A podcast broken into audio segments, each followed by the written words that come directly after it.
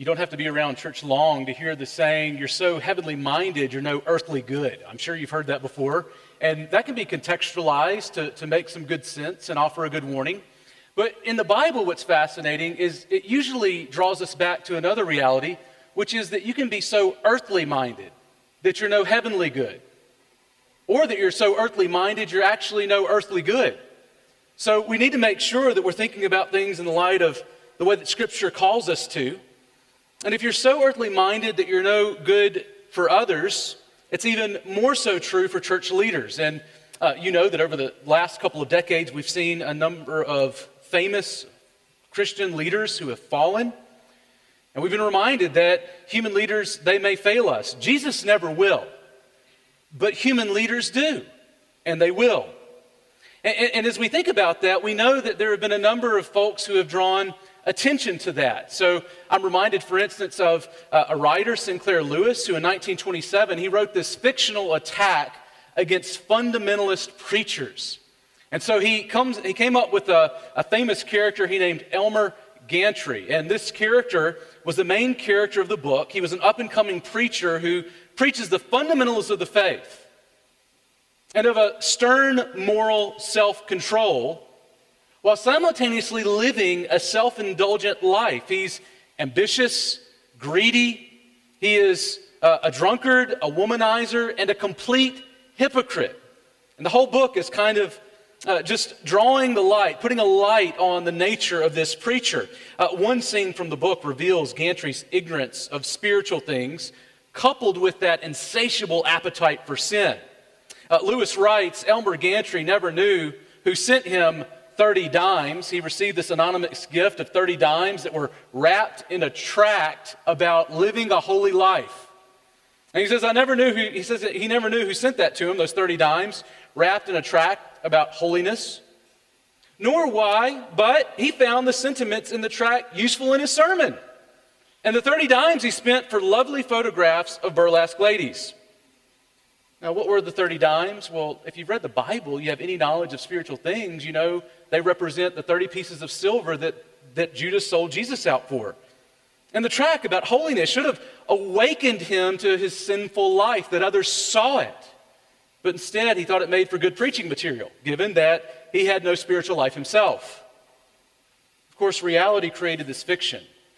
In fact, the writer himself, Lewis, wrote into his work a character, Sharon Falconer, who was a thinly veneered character that represented Aimee Semple McPherson, who had famously fallen to sin and was a charismatic Pentecostal preacher in Hollywood of his day. Uh, this happened as he was writing this book, and he said, Well, I'm just going to write in this real world experience that I've had and that we've had.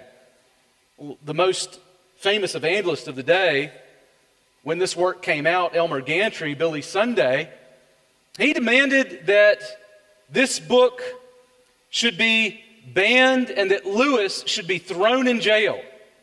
Now, some people actually did ban the book. But we can't ban the Apostle Peter, who warns his and future generations of false teachers like Gantry.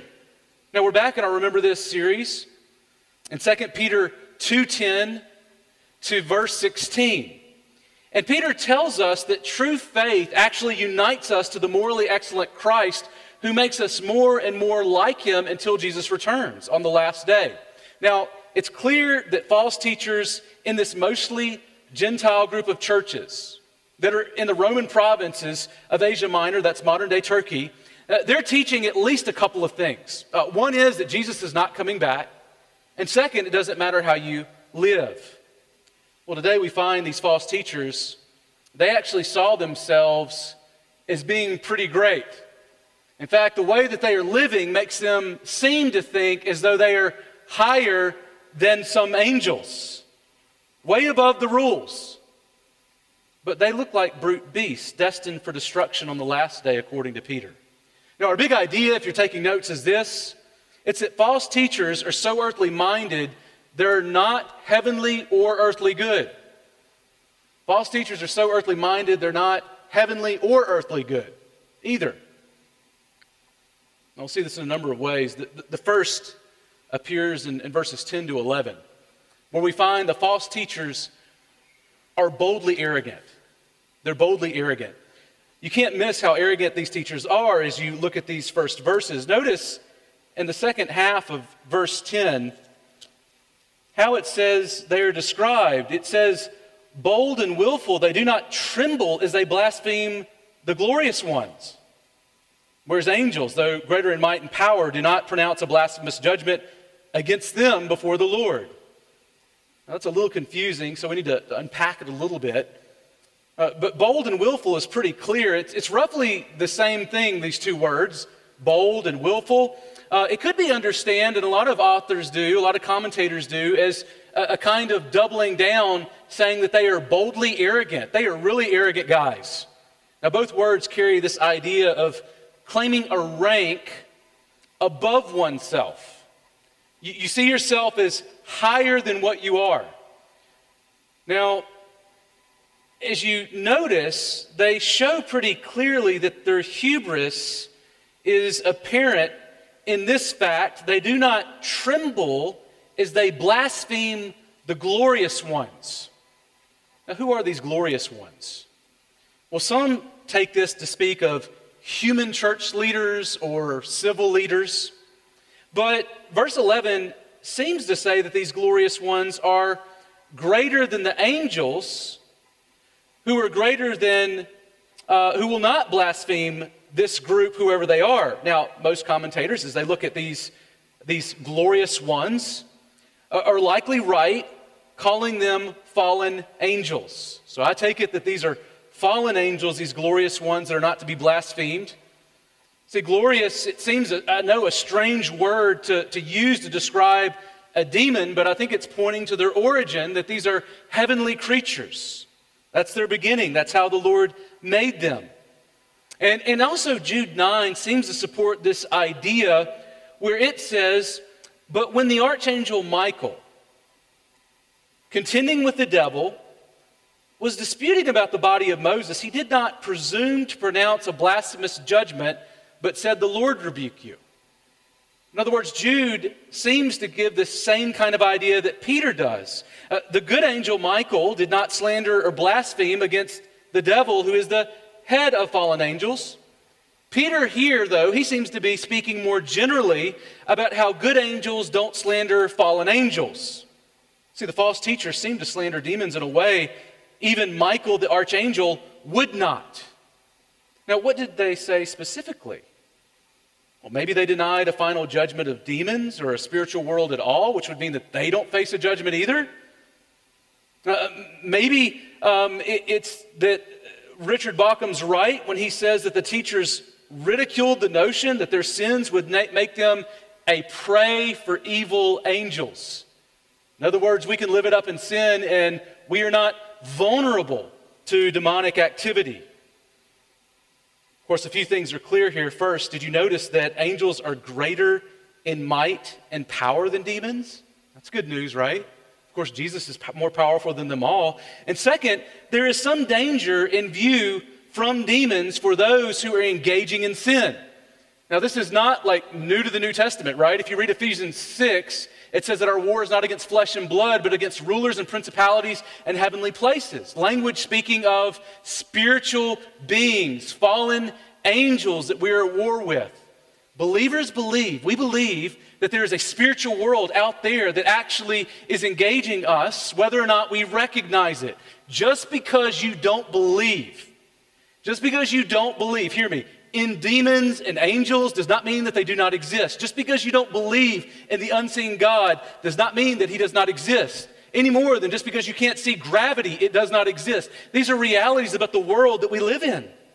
And so here we see that it is clear that Paul is warning about if you are living it up in sin, don't think that you are not more vulnerable. It's not like there's not some kind of just consequence to not being led by the Holy Spirit, but instead doing the works of the flesh. Now, this seems to warn that these false teachers have given themselves over to sin and they have become vulnerable to evil forces. But third, it's clear here that these false teachers are boldly arrogant, viewing themselves as high as heaven, right? Pride is in full view here. Now, don't miss this. God opposes the proud. That's throughout the whole canvas of the scriptures. God is against the proud. In fact, uh, we find a great example in Isaiah where God has prophesied the destruction of the mighty nation of Assyria. I mean, just think about the, the great world power of the day who is mowing down nation after nation. It seems none can push back Assyria. But in this text, Isaiah envisions them as this tall tree with branches who strikes fear and awe in the, the hearts of the nations. Have you, have you ever been to the redwood forest and looked at a, a redwood tree? Anybody ever done that before? Have you seen how tall these guys are?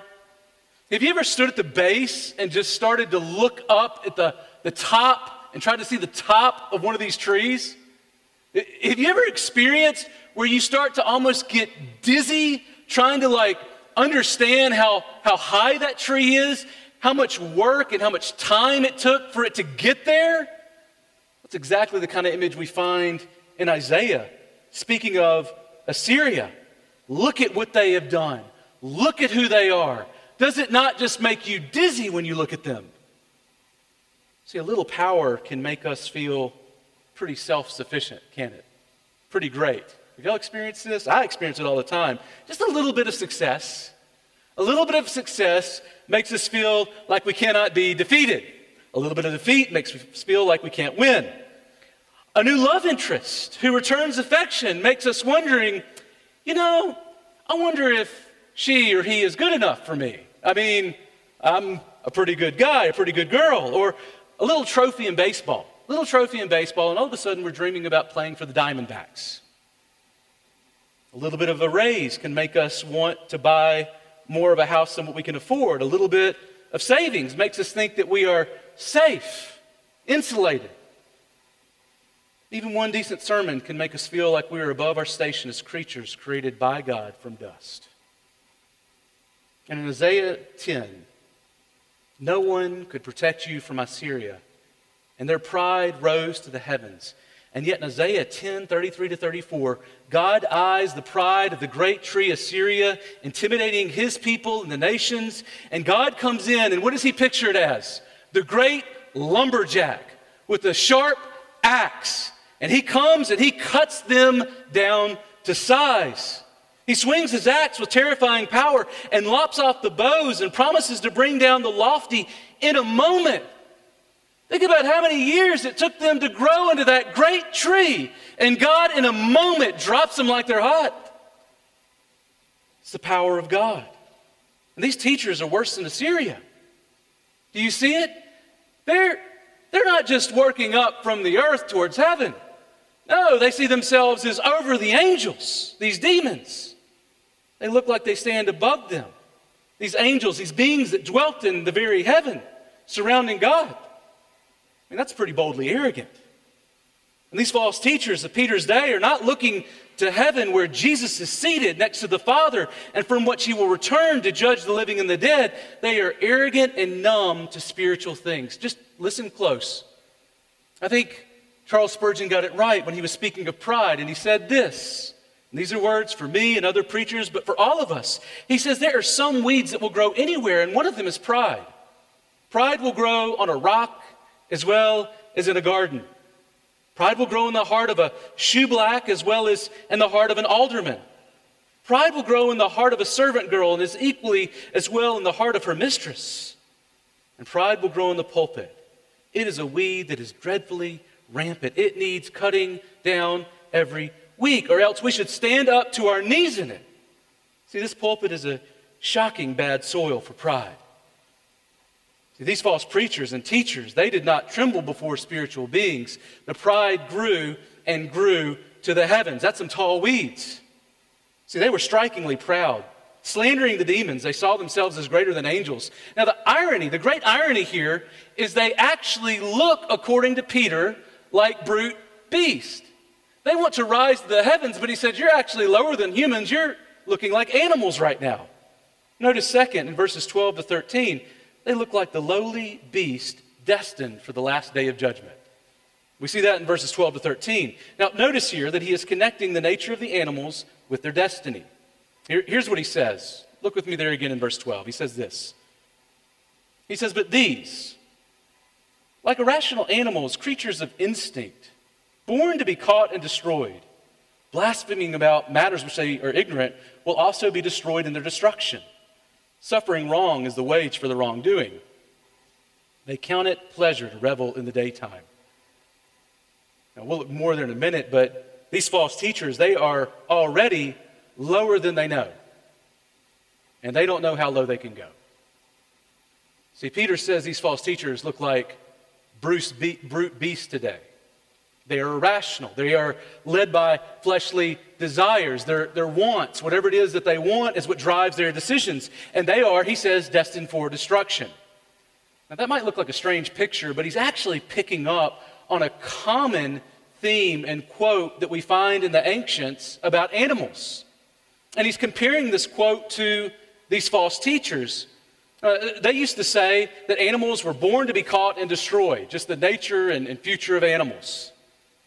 But when it says they will be destroyed in their destruction, right after that, it most likely means that these false teachers will be destroyed in the coming destruction of the demons on the last day. Now, Peter understands that these false teachers have received their just deserts in verse 13.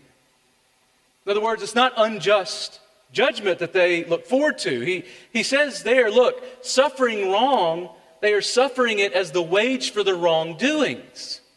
And what is this wage for the wrongdoings? Well, the, the picture I think is a kind of picture of an eschatological lex talionis. And you're like, okay, you just lost me. But what I mean is, is he's saying, I'm looking to the last day and the destruction that we've been talking about. And as I'm looking at that, I'm looking at the judgment that's coming, and I want you to know that what they receive is what they deserve. It is just. God is just in it. And I think he's going to explain why in just a minute. But for now, he is saying God is always just. They will receive a punishment equal to the crime. No more, no less. See, false teachers face the eternal wrath of God along with the demons as God's just punishment. But the great irony is their arrogance, their self sufficiency, their pursuit of the pleasures of this world left them look, looking more like unspiritual brute beasts. Now, maybe these teachers seem to be winning at life. And uh, maybe they look in this moment like they are more than they are more than, uh, than doing well, that they're winning, that God is in some ways accepting their lifestyle. They appeal to more non Christians. It seems like their spirituality is more accepted. Maybe because it's difficult to tell the difference between the false teachers and the world around them. Maybe the weak are in danger of interpreting God's patience as acceptance, accepting their life and their doctrine. But God says these false teachers look more like animals than humans. See, God has created us, according to Genesis 1 and 2, male and female, as the pinnacle of his good creation. God created humans uniquely to worship him and to make him known. God created you and me to glorify him forever, to enjoy him forever. See, we made, we've made, we are made for more than earthly pleasures, which are but beams of light that are really intended to draw us back to the radiant source, which is God's glory Himself. Every good gift is another beam that's breaking into creation, declaring the glory of God. And if you worship the beam and you miss the beam caster, then you've missed the point of it all. See, God has made us for Himself. Our creating and redeeming God enthroned, is enthroned high above the angels in heaven, calling us to Himself. See, submission to God as your Creator actually frees you up to exercise a kind of dominion that is fruitful in Genesis 1. That is what He has made you for. He has made you for dominion. And seeking to live for something else is called slavery in the Bible. See, God has made us for more. Sin actually subjugates us to forces that look to kill, steal, and destroy us. Now, animals are glorious. That's why we go to the zoo, right? We like to look at animals, but they're not as glorious as humans. I mean, don't get me wrong, a lion's pretty amazing. It's beautiful, their roar is terrifyingly power. It's amazing that God has created a creature like a lion, but they have never composed music. They have never drawn a picture. They have never written a ballad about love. And they don't have eternal souls like every human ever created. Now, you might be thinking, like, I don't know. I mean, it seems like animals are pretty glorious. My dog, I'm leaving some of my money to. And maybe you read that article recently in the BBC about how pigs can play video games if you give them food as a reward. My kids do that. I mean, you know, you don't even need food. Sometimes they'll skip food for days on end if they can just have video games. But even animals will perform to get rewards on earth. Do you see that? Even animals. You can train a, a pig to play video games if you just give him some food. We've been made for so much more than that. See, Jesus came to direct a fallen humanity's gaze out of the spiritual grave towards heaven where God is. Jesus called his disciples to store up treasures in heaven in Matthew 6. And Paul calls us to set our minds on things above and not here on earth in Colossians 3 2. That doesn't mean that we don't provide for our families. Paul tells Timothy anyone who does not provide for their relatives and especially for their own household has denied the faith is worse than an unbeliever. Believers provide for their people. And Paul tells the Thessalonians they need to work with their hands and not to be dependent on anyone. See, Paul, he says, I knew how to be content in times of plenty and times of want, which describes the full range of Christian experiences.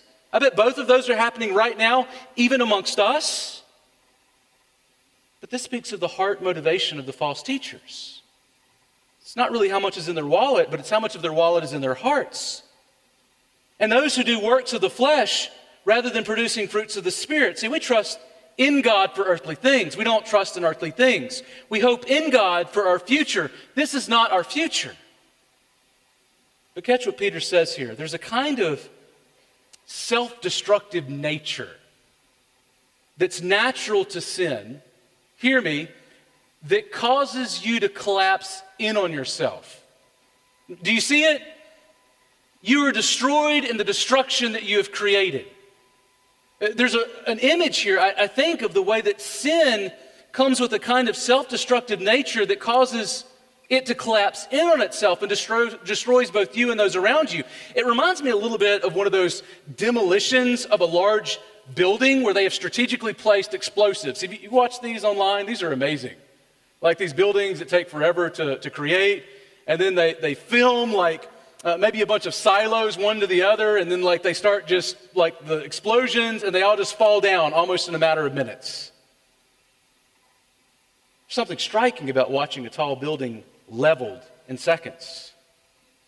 But what's really going on in those experiences it looks like it's just like chaotic explosions.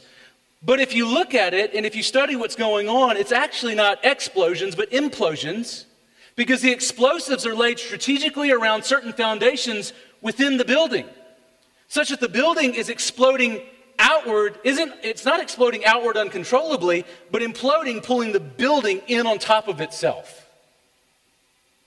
But what do these boldly arrogant brutes destined for destruction look like? They look like those who are living in sin, and they are destined for destruction, but they are also collapsing in on themselves and drawing others with them into death. Now, verses 13 to 14 give us a snapshot of the many ways these boldly arrogant brutes are showing themselves. Now, notice, third, six characteristics of a false teacher. We see six characteristics that he, he sort of goes through really quickly. Now, this isn't all the things that would describe a false teacher.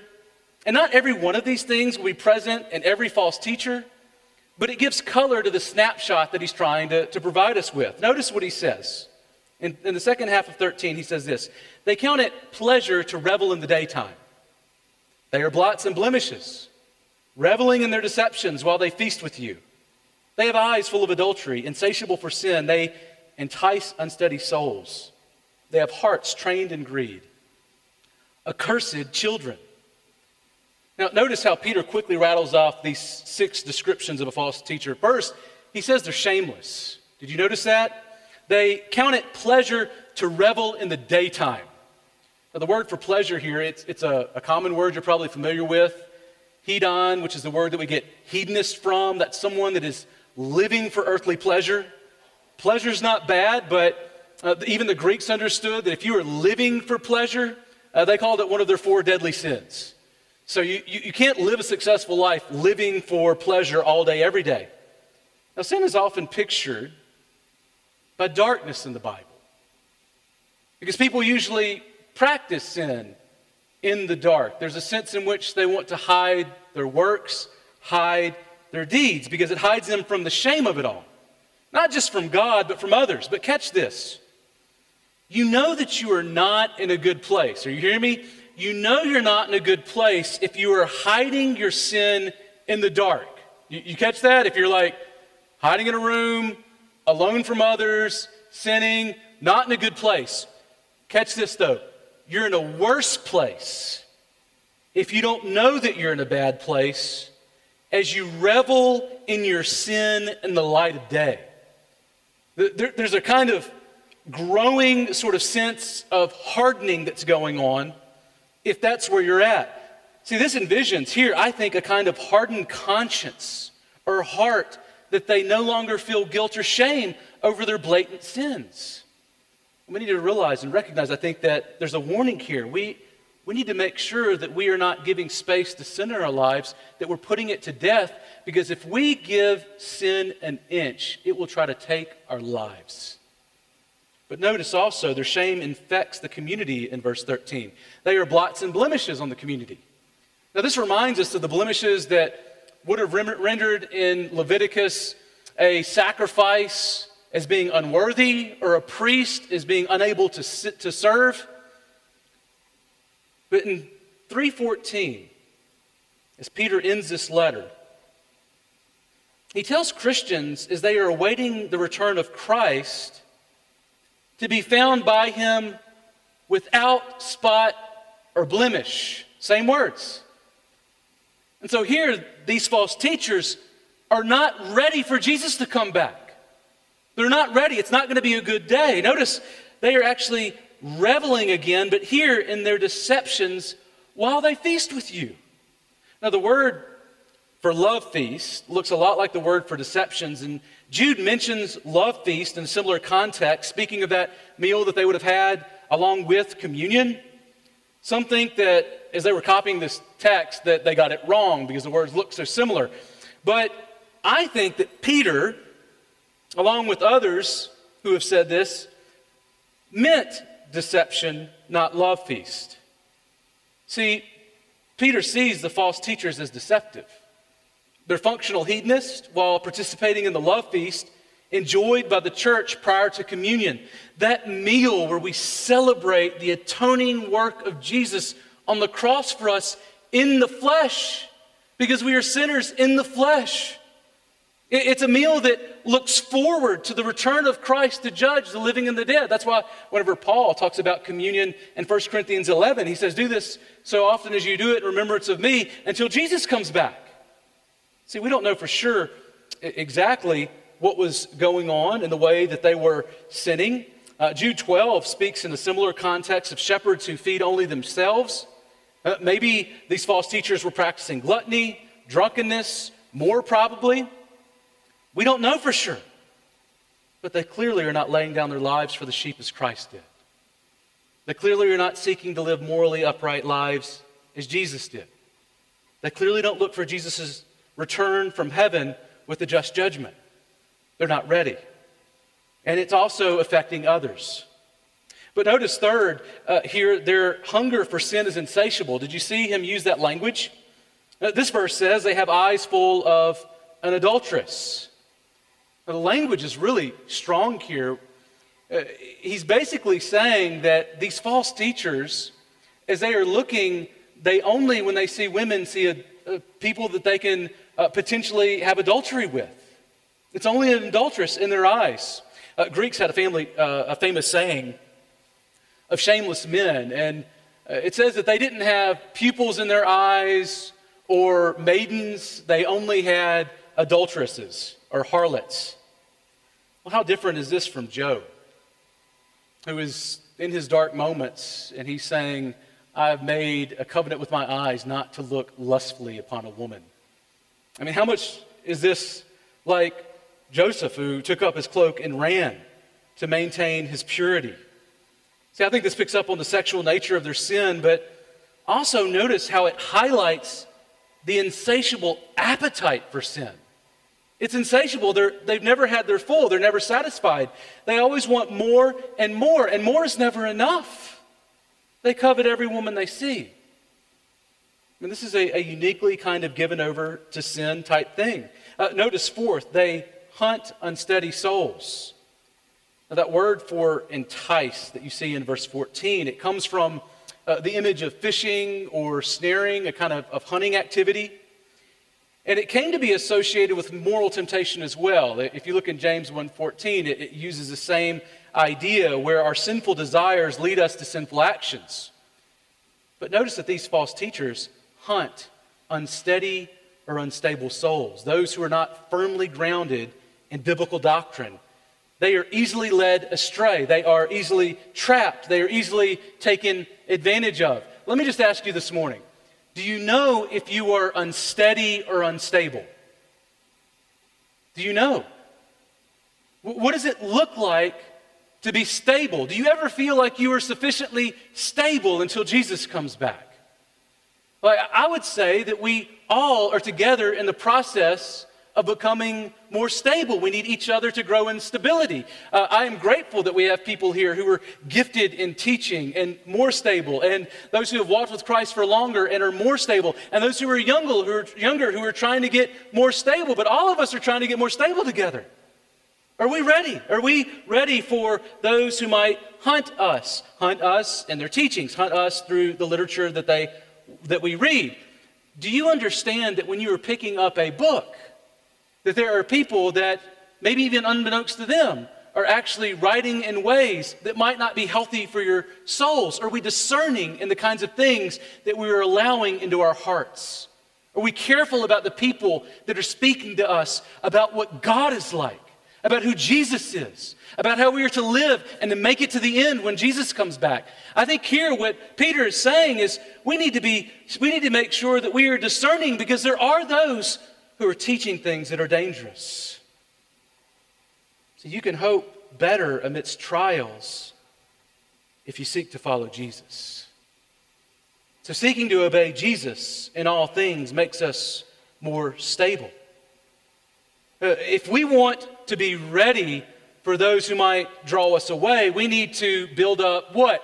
Endurance, strength, deep roots and those things come with being faithful and enduring through trials, following Jesus when things get difficult, not giving up when things seem insurmountable. It means trusting Christ at all costs. When we do that, there's a strength that's built that is prepared more for the next challenge that comes.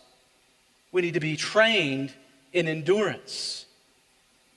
Expect Jesus to ask you to do things, hear me, that are not natural to you. I don't think there's anybody in this room who would say that my spiritual experience has been that Jesus told me to do this, and every time it was so easy. Exactly what I wanted. No, I think that what we would say is, is that I thought it was hard, and then I resisted, and it got harder. And now I realize after so many years that it's harder than I knew. I'm stronger than I was. But I'm just recognizing that the, the, the, the, feel is real, right? Like it's hard. We need to build up endurance. You know, it, it reminds me sometimes when we think about like following Jesus, we, think about that hypothetical Catholic who gives up eating snails for Lent, right? Like you're supposed to give up something that's hard to give up, and you're like, well, I want to eat more snails. Like, it is not hard not to eat snails. It's like automatic. Following Jesus is hard, right? It's like taking up a cross, not, not eating a snail. See, following Jesus means that we will need to be generous when we are prone to have greedy hearts. And Jesus will often call us to be generous when we are in a low moment, when we're not trusting Him as much. We will need to learn to turn to Christ rather than alcohol to claim and calm our anxious hearts.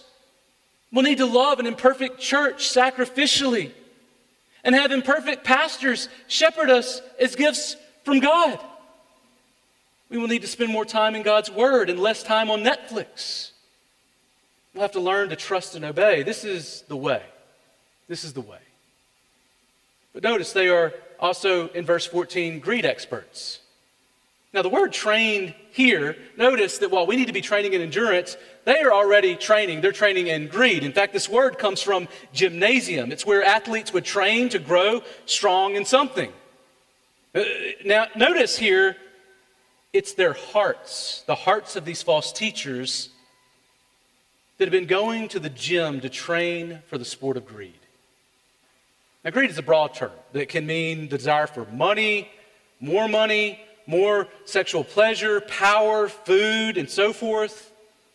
But when coupled with greed in 2 3, there's a good indication that, that money is at least in view here. They make disciples, these false teachers. And as they are making disciples, they are not chalking up people that are going to make it to heaven, they're chalking up profits. See, greed can look like spending too much or saving too much. Greed can look all kinds of ways. It's not always easily detected. In both cases, we can trust money to do something for us, whether we're saving a lot or spending a lot. Maybe we save a lot because it makes us feel safe. Maybe we spend a lot because it makes us feel attractive or powerful, but there is some kind of motivation that is causing them to put their confidence and trust in money, and it's affecting the way that they do ministry. It is a heart issue that is going on with the false teachers. But notice six, he calls them accursed children. Now, this means children of the curse. Uh, I take this to be a common Jewish way of describing the quality of a person. Judas was the son of destruction. That means that he was destined for destruction. These were children of the curse, meaning that they were under the curse. These false teachers are still under the curse. They are not truly part of the people of God who have the blessed hope of the resurrection life. They might look like they are on the rise today, but Peter says the lumberjack's coming. Peter warned in 2 2 above that many would follow their sensuality, and because of them, the way of truth would be blasphemed. But notice what he does in verses 15 to 16. He points to the Old Testament prophet Balaam as a mascot for these false teachers. He says these false teachers have a mascot from the Old Testament. His name Balaam. By the way, Peter apparently, New Testament guy, right? Love to preach from the Old Testament. I'm just going to keep pointing that out. But here he goes. Peter's allusion to Balaam. He says Balaam's donkey could teach them something about the right way. They've been following the way of Balaam, but if they would have listened to the donkey, the donkey could have taught them about the right way. Now, Peter's allusion to Balaam here is linked by this repetition of that same phrase from verse 13 the wage of their wrongdoing. Notice here we see again that Balaam loves the wage of his wrongdoing. I'll look there again with me at verses 15 to 16. Here's what he says Forsaking the right way, they have gone astray. They have followed the way of Balaam, the son of Beor, who loved gain from wrongdoing, but was rebuked for his own transgression. A speechless donkey spoke with a human voice and restrained the prophet's madness. Now, Peter is picking up here on a strange story from Numbers 22. If you go read that later today, uh, you'll say, yeah, that's a strange story. But in this story, the Israelites are on the doorstep of the Moabites. They're about to take them over when the Moabite king tries to hire some prophet named Balaam, very enigmatic figure, and he's the son of Beor. And he wants to pay him to prophesy against Israel. He's like, hey, I'm going to pay you he sent some guys to say, We're going to pay you. If you'll just prophesy a curse against Israel, then we will give you a ton of money. And Balaam seems to be game. He's like, I like money. Maybe that's what the Lord's saying today. And so he goes to God, and God tells him not to curse his people. Balaam was like, Man, I didn't see that coming. So, Balak, the Moabite, or, or the um, Moabite king, he raises the price and says, I will give you anything that you ask. And so Balaam says, You know what? Maybe I need to go back to God and make sure I heard him right. And so he goes to God again. And God allows him to go. But on his way, his donkey begins going crazy. He's uh, going off the path, which is literally the way of Balaam. And he's, he's literally pushing him up against a rock. He, he's terrified of this path. And in the moment, you see Balaam just getting so angry and he's striking the donkey and striking him. But he keeps turning back. And eventually, when it gets so bad, the donkey opens his mouth and says, Why are you doing this? Now, that's a strange day when your donkey starts talking to you, right? And the donkey is preaching to Balaam. And the donkey saw the angel of the Lord in the story before the prophet Balaam did. See, the donkey sees this mighty, fierce angel, more powerful than him, right before him. And then the angel reveals himself to Balaam. And it makes it clear that he was in more danger than he knew. The angel says, If that donkey didn't turn back, I would have killed you where you stood. Now, these false teachers here, they look like Balaam. They are less spiritual than the donkey, less spiritual than the brute beast, who did not turn back, just like Balaam. Uh, they are both blind to spiritual things, and they are also uncaring of it. They love money. Now, interestingly, Peter calls these false teachers Balaam, the son not of Beor, as it says in Numbers 22, but of Basar. Now, uh, some have looked at that and said, oh, obviously Peter got it wrong. Uh, or maybe this is how the Galileans pronounce the name. But it's more likely a translation of the Hebrew word for flesh, Basar. That makes sense in context, doesn't it? These are people that are not living according to the Spirit, but according to the flesh. And he says, These false teachers are like Balaam, living according to the flesh, not according to the things of God. Balaam was not a son of the Spirit, but a son of the flesh, living for money of this world and not fearing God. He was blind to angels. No fear of them, though he was immediately in danger. See, Balaam, like the false prophets, had hearts that loved gain from wrongdoing. And Peter said he was a madman not to see the spiritual danger he was in. Maybe you're trying to think about false teachers that fit this profile. Pastor of the largest church in the United States, Joel Osteen, he, he doesn't preach on sin and he makes a lot of mon- money doing it. Says that's not a big deal. I read my Bible, it says sin's a big deal. Or what about Bill Johnson of Bethel, who recently said pastors are not supposed to rebuke their people, but only to encourage them all day long. Same week I was going through 1 Thessalonians 5, where he ends with basic Christian teaching, and he says, The pastors that you respect are those who teach you, but also those who rebuke you. And if they don't rebuke you, they're not doing your job, they don't deserve respect. There are lots of, of teachers that are not teaching God's word or according to God's word. Paul says, that we are to be a people who are constantly calling people to live according to God's word, correcting them when they are getting off the way and onto a wrong way. Who, what pastor will not love you enough to put you on the right path? But we should look at the pro- profile and consider if we are living for pleasures in this life or the life to come, because notice these false teachers are lead, leading many astray. So, are we proud before God? That's a good question, I think, for all of us to ask this morning. Could it be that we've lost sight of the future that awaits us in heaven? So that we have settled for the pursuits of this earth. And maybe that was not like a conscious decision in your life. Maybe it wasn't that you sat down in your quiet time one day and said, You know, I just feel like I need to be more concerned about water bills, my job, making sure my kids get in the right school, than thinking about Jesus day in and day out. Maybe it's just that that's sort of the default way that you've drifted into. Maybe it's the friends that you keep. Maybe it's not being a part of a local church that's holding you accountable. Maybe it's not being a part of a community group that's constantly asking you where you're at with Christ. You know, sometimes we have indicators that maybe we're drifting. I, I see this sometimes in my own heart. Sometimes I hear people say that our pastoral prayers are too long, and I'm like, are they? Maybe they are. Like, I don't want too long prayers. And then I realize, well, yeah, the longest one is like five minutes. Five minutes. Does a five minute prayer feel too long to you? What might that say about our desperate dependence on God in our prayer closets? Do we want shorter prayers? Do we, do we have a heart that says, I wish we could just pray less? Do we feel like we don't need to seek God, His face, and His help, that we can do it on our own? We feel like we don't need to be physically present with the church because we've kind of gotten used to watching online, which uh, sometimes you got to watch online. It's fine. We, we love to be able to have people who can't make it watch online. But do you sense online that there's this longing to be with the flesh and blood people of God who are destined for he- heaven?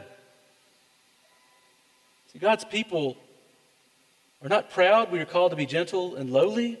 We struggle with pride, but we come before the cross, and humility lives in the shadow of the cross where Jesus died for sinners because there was no other way. Humility lives under the shadow of the cross of Christ. We live by grace and grace alone. There's nothing our hands can do to save us. Yet God adopted us in Christ, and we are no longer on death row destined for the wrath of God. Our future is better. See, pride seeks to raise us up above the angels. It seeks to tell us that we can do it that we can make ourselves great, that we can create a future for ourselves that is not given to us by the Father. And yet, what Christ says is, in your pride, you can seek to raise yourself above the angels. You will fall so short, you don't even know it. But Christ came to bring us all the way up to the Father, all the way above the angels. I mean, have we lost sight of the, the brightness of our future? Just consider this a couple of verses that I want to leave you with that I hope sends you singing into the week. One, we shall judge the angels. Did you know that? 1 Corinthians 1, uh, 6, 1 to 3 says this Do you know that we are to judge the angels in the future? This is something Paul just kind of throws in there, like this is why you don't sue one another and why you deal with stuff in a local church in the context of church discipline. It's because what do those courts that are passing away have to do with God's people that last forever? Do you not know that one day you will judge the angels? That's why church members should not sue one another, but take it to the church. And that's how high Paul views the local church. See, we shall judge angels whom Peter's false teachers of his day were thinking that they needed to raise themselves over. Jesus brings us higher. Second, Revelations 3:21, we shall sit with Jesus, just as Jesus sat down with the Father. Jesus tells the saints, the one who conquers, I will grant to him to sit with me on my throne, as I also conquered and sat down with my Father on his throne. No earthly past, no earthly pleasure can compete with that. Sitting with Jesus on his throne forever. Anything? Do you have anything? You got nothing. There's nothing that comes close to that. In other words, our authority will only be realized by virtue of our being in Christ. If you're not in Christ, then this isn't you. Conquering means faithfully enduring suffering until death or Jesus comes back. If that is us, we faithfully endure together. We shall reign with him. We shall sit with him. In other words, if the choice is more earthly pleasure or Jesus, what's the right choice? Jesus. It's church. I mean, it's hard to get Jesus wrong, right? We may be hurt and humiliated in this life, but we shall reign with God. In other words, pride, self sufficiency can't get us to where the angels are, but Jesus can. He can get us to the Father. Jesus gets us higher than our wildest dreams. Are you hearing me? There is no dream that you can create for yourself that takes you higher than what Christ has for you and where you are going. That theology, I believe, is the theology that helps Christians remain faithfully. I mean, when you look at these false teachers, don't you just want to, like, sort of like a, an ostrich, pick your head up out of the stand and just look around and say, Is there anything else here? There is, it's Jesus. Trusting that reality changes your life. That's why Paul tells Timothy in 2 Timothy 2:12, if we endure with him, with Christ, we shall also reign with him.